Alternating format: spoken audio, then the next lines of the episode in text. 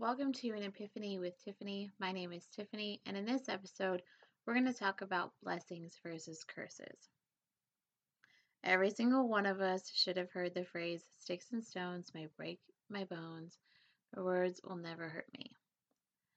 We're often told this when we're younger because somebody did something mean or said something mean. It's used as a way to comfort people. However, I've come to realize just how harmful this cliche actually is. Because words do hurt. Anyway, I'm getting ahead of myself. I want to give you some background on this topic today. A couple of weeks ago, I went to church and the pastor was talking about Romans 16. In this passage, it starts off with Paul greeting all of his fellow believers that are in Rome at the time. And if you're like me, sometimes you see all these biblical names and you go, why? Why do I have to read all these names? I'll be honest, I've skipped over some of these types of passages in the past. But it was definitely a God moment that we went over this passage when we did. In the verses, there's a whole bunch of names that I'm not going to read because I will definitely butcher them. So if you want to read it yourself, go ahead it's Romans chapter 16. The pastor was talking about how we greet people and when we greet them and when to greet them. Greeting someone is a way that we can show that we love them. We also dignify people when we greet them. Our pastor started talking about how at the end of this chapter, Paul gives a benediction or a blessing.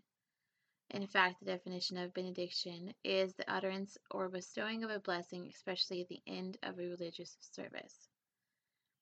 Paul ended this letter to the Romans, or he was ending the letter to the Romans, and so he wanted to bless them.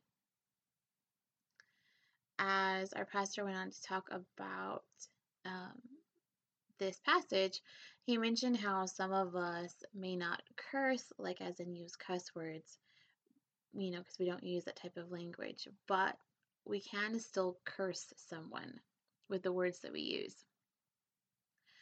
So, you know, like if we judge somebody or we say something negative towards them or we say something mean, you know, we're speaking whatever that is over their life. And so the same thing can be said when we are blessing them or we're speaking positively to them. And so I sat there in church and it just kind of hit me like a ton of bricks. I am somebody who has had many, many, many different people in my life on both of those spectrums. Um, and the point that the pastor was making just resonated with me. So I've had, you know, people who have spoken life to me, and then I've had ones who have honestly spoken death into my life. And not death in like the physical sense, but like death in the spiritual sense. So it just hit me how important words are to people. And he went on to share a story about his young kids. And he's, you know, was telling us that he has told them in the past things like, oh my gosh, you whine so much, or you're such a whiner or you know something along those lines about whining and them acting childish. And of course they're young kids. But the whole point was that of course they're acting this way. You know he was speaking these words over them. So basically he was saying you're a whiner therefore his kids are living up to that expectation that he had of them yeah, I know. Insert mind mo mind blown emoji here. Like I'm so mind blown I can't even say the words correctly. Um it just was like what? So I honestly just sat there for a few minutes in church and just kept thinking, what? Are you serious? Whoa, just different things like that. And it was definitely like a dagger to the heart you know, because I've been a victim of this kind of talk, but I will be honest, I've also been a perpetrator of it. You know, things like either people have said these things to me or I've even said them about other people, like, you're not good enough, or you can never do this, or you're never going to do that. You know, blah, blah, blah, blah, blah, blah, blah. Like all this crap, right? that I've either been told or I've said about other people. So these words have caused me personally to not walk the path that I know that I need to walk because I've allowed the enemy to be to turn these things into a foothold that he keeps in my life. You know, and as I've thought about these things that I've said to other people or about people, I've just continued to have these wait a wait a minute moments or you know epiphanies. Um, and so it's just kind of like, well, no wonder that they're stuck in this perpetual cycle of always meeting my expectations or not meeting my expectations because of how I'm viewing a said situation or, um, you know, how they're viewing it because of what somebody has said to them. I hope that makes sense. uh, so here's an example. I actually had this person in my life for seven years and they did a lot of damage, a lot of emotional damage. And there are things that I still hear in the back of my mind that this person has said to me.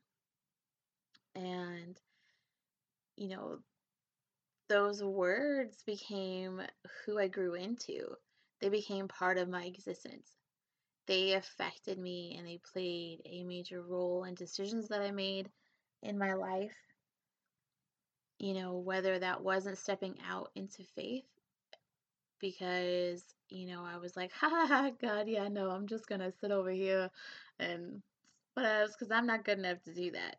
You know, like those kinds of things. Because I was scared of what this person said to me and said about me. So the pastor went on to talk about Genesis 1:28 and how humanity started with a blessing. God blessed Adam and Eve and said to them, Be fruitful and multiply and fill the earth and subdue it. So God spoke life over Adam and Eve. Proverbs 18:21 also talks about how death and life are the power of the tongue, and those who love it will eat of its fruit. Meaning we speak life into people or we speak death into people by the power of our words. And it's obviously, like I said, not physical death, but it can be emotional and it can be spiritual death. James 3 9 through 10 also says, How with the tongue we can bless the Lord and Father, and with it curse people who are made in God's likeness. Blessings and cursings come out of the same mouth. My brothers and sisters, these things should not be this way. So, if you ever had somebody say something to you and you just have this moment where you're like, um, no, I'm totally going to prove you wrong. Or, you know, or you have this moment of, oh my gosh, they're so right. You know, so just think, think on those both, both those moments and those different feelings that kind of well up when uh, somebody says something like you're not worth it or you're not good enough, you're not pretty enough, whatever it is. We have options when somebody speaks to us. If they speak negatively, we have the option to internalize that or not. And when we internalize it, this can lead to the cycles that we all find ourselves in the cycles of sin, the things that still get us. We can struggle to renew our minds or step out in faith because of these things that others have said, and frankly, that we've repeated to ourselves.